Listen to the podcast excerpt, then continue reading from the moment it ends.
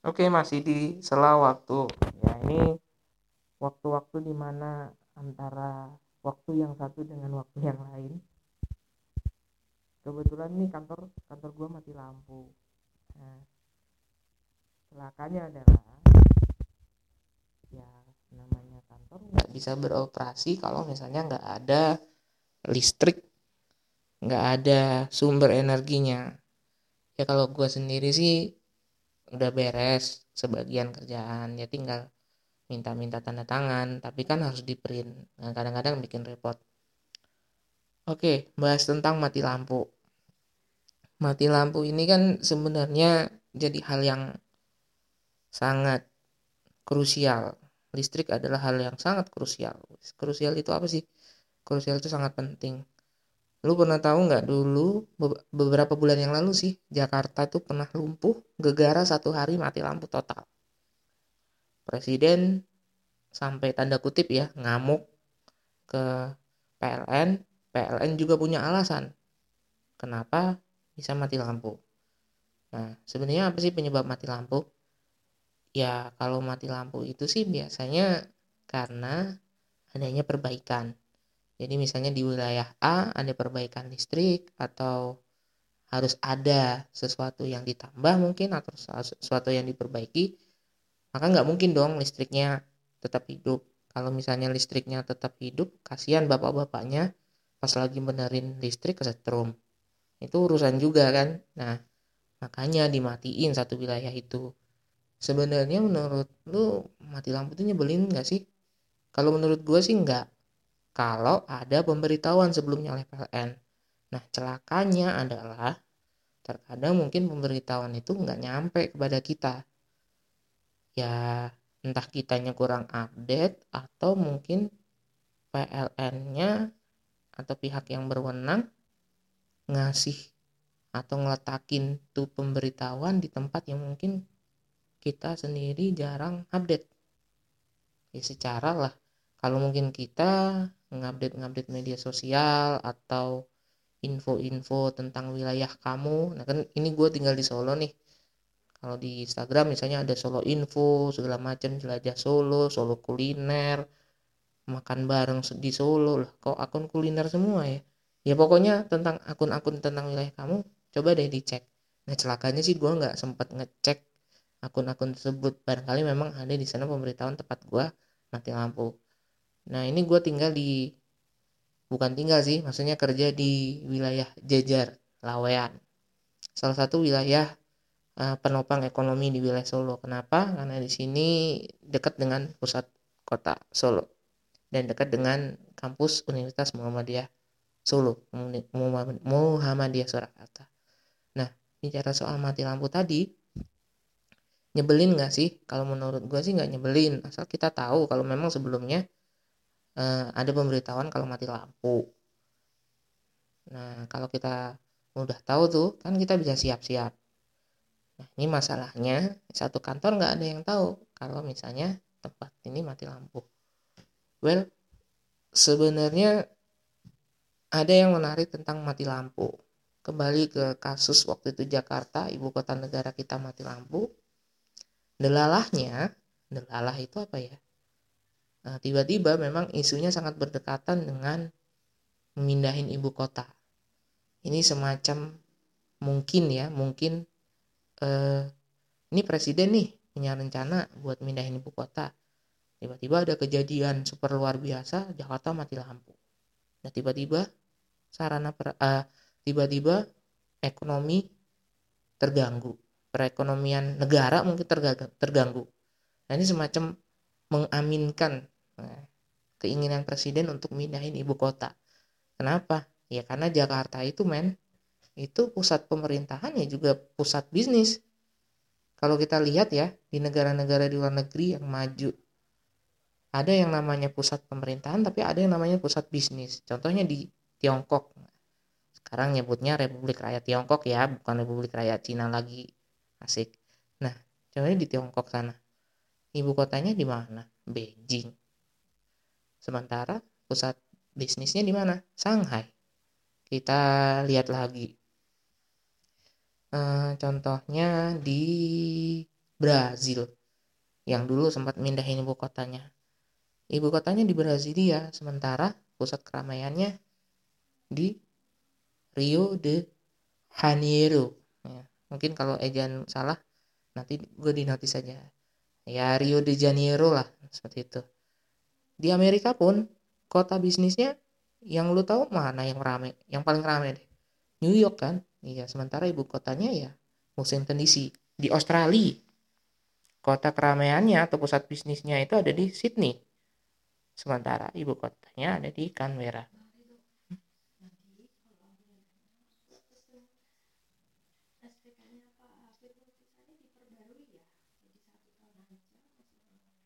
Oke, makasih Bu.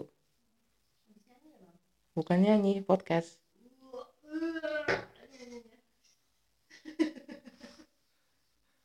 ya itu baru saja iklan. Ya nggak apa-apa.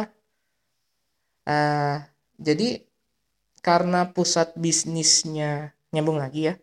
Jadi karena pusat bisnisnya itu berbeda dengan pusat pemerintahannya sehingga tidak tidak terganggu ketika memang pusat salah satu yang ad, salah satu ada yang itu tadi misalnya mati lampu mendadak atau misalnya kena bencana alam. Atau yang lebih unik lagi itu sebenarnya Afrika Selatan sih. Afrika Selatan itu punya tiga ibu kota sebenarnya. Ada ibu kota legislatif yudikatif sama eksekutifnya. Nah kalau lu belajar tentang teori apa namanya pemisahan kekuasaan negara deh belajar lagi Trias Politika. Jadi ada Pretoria, Cape Town sama Johannesburg. Nah itulah pokoknya. Nah bicara soal pindah ibu kota tadi ya mungkin ini mengaminkan presiden. Jadi Jakarta mati lampu tuh kan. Aktivitas semuanya waduh kacau. Pokoknya kacau deh waktu itu. Nah karena itu kacau, Presiden sempat marah-marah sama PLN. Waduh, emang nggak bisa diperhitungkan bakal mati lampu? Atau kalau mati lampu emang nggak ada hitung hitungannya bisa diundur atau gimana? Ya nggak barangkali gitu ya gue nggak gue nggak tahu persisnya gimana. Hah? gimana gimana? Oh iya bahkan ada yang isu bilang itu sabotase gitu kan ya? Mau ke mana pulang aja. Salam. Oke. Okay. nah nyambung ke situ lagi nah akhirnya aduh ini menjadi isunya pas gitu. Jadi Jakarta lumpuh karena mati lampu presiden pengen ibu kota dipindah. Dan kemarin akhirnya memang wacana itu sepertinya bakal terjadi teman-teman. Well apakah mati lampu menyenangkan? Tentu tidak. Jadi gua nggak bisa pakai wifi kantor buat youtuban nggak bisa pakai wifi kantor buat apa namanya buat apa download download video di YouTube lah. Video-video yang mungkin menginspirasi ya sih eh tapi ada yang menarik sih soal pindah ibu kota tadi. Sebenarnya kalau pindahin ibu kota itu gimana sih? Kalau pindahin ibu kota itu ini menurut yang gue gue pelajarin ya. Gue kan kuliah dulu di fakultas hukum ya. Gue ngambil tata negara. Jadi ya sedikit banyak tahu dan gue juga kemarin sempat ngeliat video YouTube-nya dosen gue mas uh, sekarang manggilnya Prof sih Prof Denny Indrayana. Sebenarnya kalau mindahin ibu kota itu gimana? Ada satu yang mungkin orang lupa bahwasannya mindahin ibu kota itu nggak semudah presiden bilang oke okay, kita pindah ke Penajam Pasir Utara, Kutai Kartanegara. Oke, pindah. Siapkan infrastruktur, buka lahan, uangnya ada. Ibu ibu kota kita pindah. Ya nggak segampang itu, mamen, gitu kan. Yang jadi masalah itu, ingat nggak kalau ibu kota negara itu ditetapkan atau secara legal ditetapkan oleh undang-undang. Ya, kalau nggak salah undang-undang 27 eh, tahun eh, 29 tahun 2007 tentang ibu kota negara deh. Coba lu cari googling jangan cuman googling dua serigala aja sih. Googling googling itulah sekali-kali. Eh sekarang bukan dua serigala tapi dua dua apa ya tuh ah nggak tahu deh gua. Nah itu coba lu lihat. Nah situ kan ada undang-undangnya tuh. Berarti dalam menentukan sebuah ibu kota negara ya gampangnya ya lu harus merubah undang-undang lama atau bikin undang-undang yang baru yang di situ nanti lu bilang undang-undang yang lama udah nggak berlaku lagi. Nah yang jadi masalah adalah menurut gua masalah nih. Kenapa? Karena yang namanya bikin undang-undang itu nggak semudah yang dibayangkan. Oke presiden bisa mengajukan DPR bisa mengajukan. Dan ingat ini kan berhubungan sama isu daerah. Berarti DPD harus ikutan dong. DPD itu Dewan Perwakilan Rakyat Dewan Perwakilan Daerah. Nah masalahnya adalah iya kalau misalnya presiden udah ngajuin udah melakukan kajian secara komprehensif segala macam. Tapi eh ternyata DPR nolak. Gimana tuh? Sementara namanya bikin undang-undang harus ya lu tau lah gitu kan proses di DPR MPR nanti ada paripurna segala macam bentuk RUU-nya dulu gitu kan terus ada sidang paripurna segala macam sidang sidang DPR bahas undang-undang manggil ahli segala macam. Kalau DPR nggak nggak sepakat ya nggak bakal jadi itu undang-undang. Ataupun ya kalaupun undang-undangnya jadi tiba-tiba ada yang mengajukan uji material oke okay, uji material itu apa? Uji material itu adalah semacam orang nih pingin apa namanya merub, bukan merubah ya. Ada orang-orang yang kemudian kena dampak dari undang-undang tersebut merasa mungkin dirugikan atau merasa menangkap sesuatu yang tidak benar terhadap undang-undang bisa mengajukan ke Mahkamah Konstitusi. Eh ini undang-undang kayaknya nggak benar deh. Karena apa? Mungkin karena ini merugikan saya di satu sisi seperti itu. Kalau undang-undang jadi diuji materi undang-undang itu bisa batal lagi. Nah gimana kalau batal lagi? Buatnya aja susah udah pun jadi bisa dibatalin. Gimana? Jadi sebenarnya sih ya itu memang sih bahasanya kalau kalau kalau kalau itu ya kalau kalau ya kalau kalau terjadi bisa juga enggak. Nah, makanya mungkin ini kata Prof. Denny juga sih ya gue gue juga menangkap hal yang sama. Makanya waktu itu ketika isu apa namanya pemindahan ibu kota itu kan mulai sounding sebenarnya udah agak lama. Cuman mulai mengarah ke lebih kuat itu pada saat pidato presiden tanggal 16 Agustus. Waktu itu kita lihat presiden kita menggunakan baju adat Bali meminta izin. Izinkan saya untuk kemudian memindah ibu kota. Ini kenapa dia pakai kata-kata izin? Bisa lu tangkap nggak? Ya karena suatu saat nanti presiden itu ya bersama DPR DPR yang membuat undang-undang. Makanya izin dulu. Ini semacam political will dari presiden kemudian untuk ayolah kita pindah ibu kota dengan kajian-kajian. Ya untungnya presiden memang ya gue salutnya memang ya di satu sisi sudah mempersiapkan kajian. Ini tinggal uangnya nih. Bayangin bro hampir 500 triliun. Itu uang dari mana gitu? Nggak bisa lu bayangin nggak uangnya dari mana? Dari APBN celakanya itu kalau dari APBN boy. Kalau dari APBN berarti kan ada yang dialihkan. Nah gimana hidup lu cuma hidup lu yang harusnya ditanggung negara tanda kutip ada bagian-bagian dialihkan semua buat mindahin ibu kota gimana? Nah mekanisme dapetin 500 triliun itu ya gue nggak tahu lah. Harusnya menteri keuangan yang lebih paham. Cuman itu perlu menjadi catatan. Asing investasi mungkin bisa jadi. Tapi nggak ada yang gratis cing dari namanya investasi asing kan. Jelas ada deal-dealan tertentu ya. Tapi gue nggak mau membahasnya karena gue bukan orang yang berkewenangan dan berkompeten bahas itu gitu. Itu masuk ke ranah dewa lah kayangan. Ya gue nggak ngerti siapa tahu nanti ada deal-dealan dengan asing atau dengan deal-dealan dengan yang lain. Ya gue nggak ngerti sih. Cuman yang fakta menariknya gue dapat broadcast. Cuman ya gue belum cek benar atau tidak. Ya tapi memang salah satu tanah yang dipakai untuk kemudian jadi ibu kota baru itu adalah tanah dari yang kemarin bertarung di pemilihan presiden. Jadi yang yang kalah ceritanya. Makanya sempat ada katanya rekonsiliasi lah. Tapi gue nggak mau tahu itu. Yang penting adalah bagaimana sekarang kalau memang ibu kota itu mau pindah di tengah pro dan kontra yang pertama lo harus perhatikan adalah memindahkan ibu kota itu nggak segampang balikan ke mantan. Oh enggak bukan. Membalikan telapak tangan gitu. Balikan ke mantan susah bro. Nah membalikan telapak tangan. Harus ada proses-proses uh, hukumnya ya. Dan itu yang jarang diperhatikan orang. Tidak kemudian sim salabim prok prok prok jadi apa? Ibu kota pindah baru. Tapi harus ada proses-proses secara legal. Ingat bro Indonesia itu adalah negara hukum. Semuanya harus berlandaskan dengan hukum tidak asal dengan main-main saja. Pun kalau memang nanti legal Indonesia pindah secara hukum masih bisa diuji materi. Pun nggak ada uji materi undang-undang ingkrah ingkrah itu berlaku.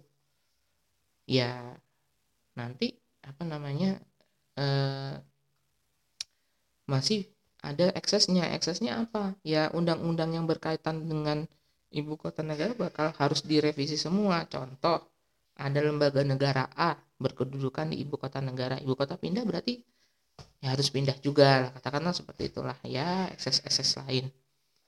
Well apa hubungannya mati lampu dengan pindahnya ibu kota? Ya hubungannya itu sih. Kalau ibu kota negara memang sebagai pusat pemerintahan dan pusat pusat apa namanya pusat bisnis lah katakan seperti itu. Memang hal yang sangat riskan. Tapi kayaknya sepanjang gue hidup jarang deh nangkep. Apa karena memang ini zamannya viral-viralan ya? Mungkin dulu pernah sih Jakarta mati lampu. Tapi masalahnya adalah mati lampu itu bukan hal yang umum.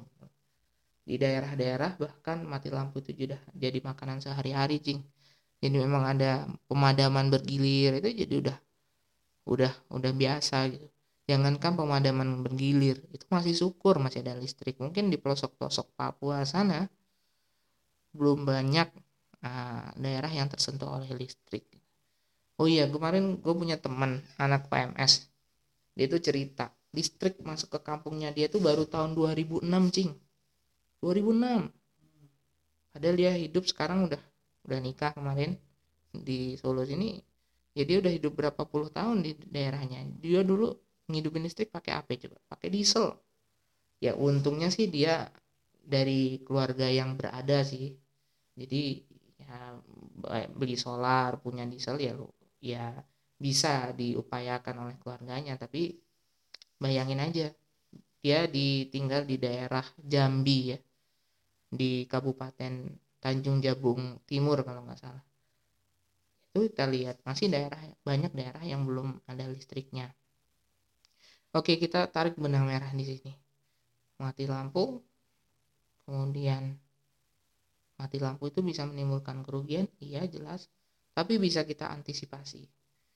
Nah gimana kalau misalnya kayak daerah super sibuk kayak Jakarta mati lampu? Sebenarnya ya mungkin presiden ada benarnya. Harusnya bisa dikalkulasi.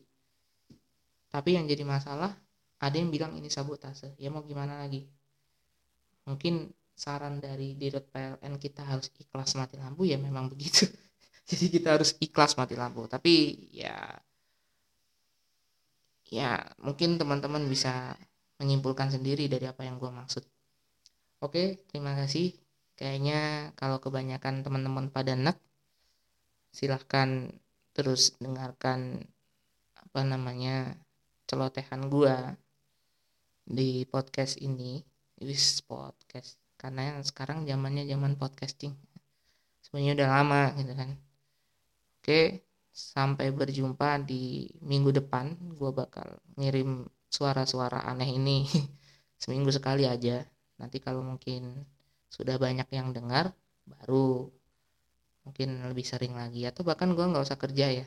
Kerjanya modcast terus gitu. Segala macem. Bisa bisa ya tapi niat gue sih ya bukan jadi megalo ya jadi orang terkenal bukan. Gue butuh ruang untuk menumpahkan ya menumpahkan keluh kesal gue soalnya kalau gue menumpahkan keluh kesal di rumah sekarang gue udah punya istri. Nanti gue malah kesel tanpa sebab istri gue bingung lah ini orang ngapain ya? Sebel sendiri gitu ya. Mending gue ada medianya lah. Sekaligus mungkin bisa menularkan semangat semangat kalau gue kalau gue mungkin bisa menyemangati lu semua atau gue punya ide. Dan makanya prinsip gue ayo kita berkolaborasi kapan-kapan kita diskusi bareng. Jangan hanya diskusi itu milik kita yang ngerti dan sebagian orang. Dan jangan sampai ilmu yang kita punya hanya buat kita doang. Dia menyebarkan manfaat itu ke segala arah. Belum lagi mungkin lu yang atau gua yang deket dengan teman-teman masjid bilang wah jadikan podcast sebagai sarana dakwah. Dakwah kan nggak harus ini ya nyebarin ilmu juga kan dakwah juga gitu. Selama ilmunya nggak ngajak maksiat cing gitu kan. Oke, terima kasih. Assalamualaikum warahmatullahi wabarakatuh. Besok, besok. Bahas ini. FSU KPK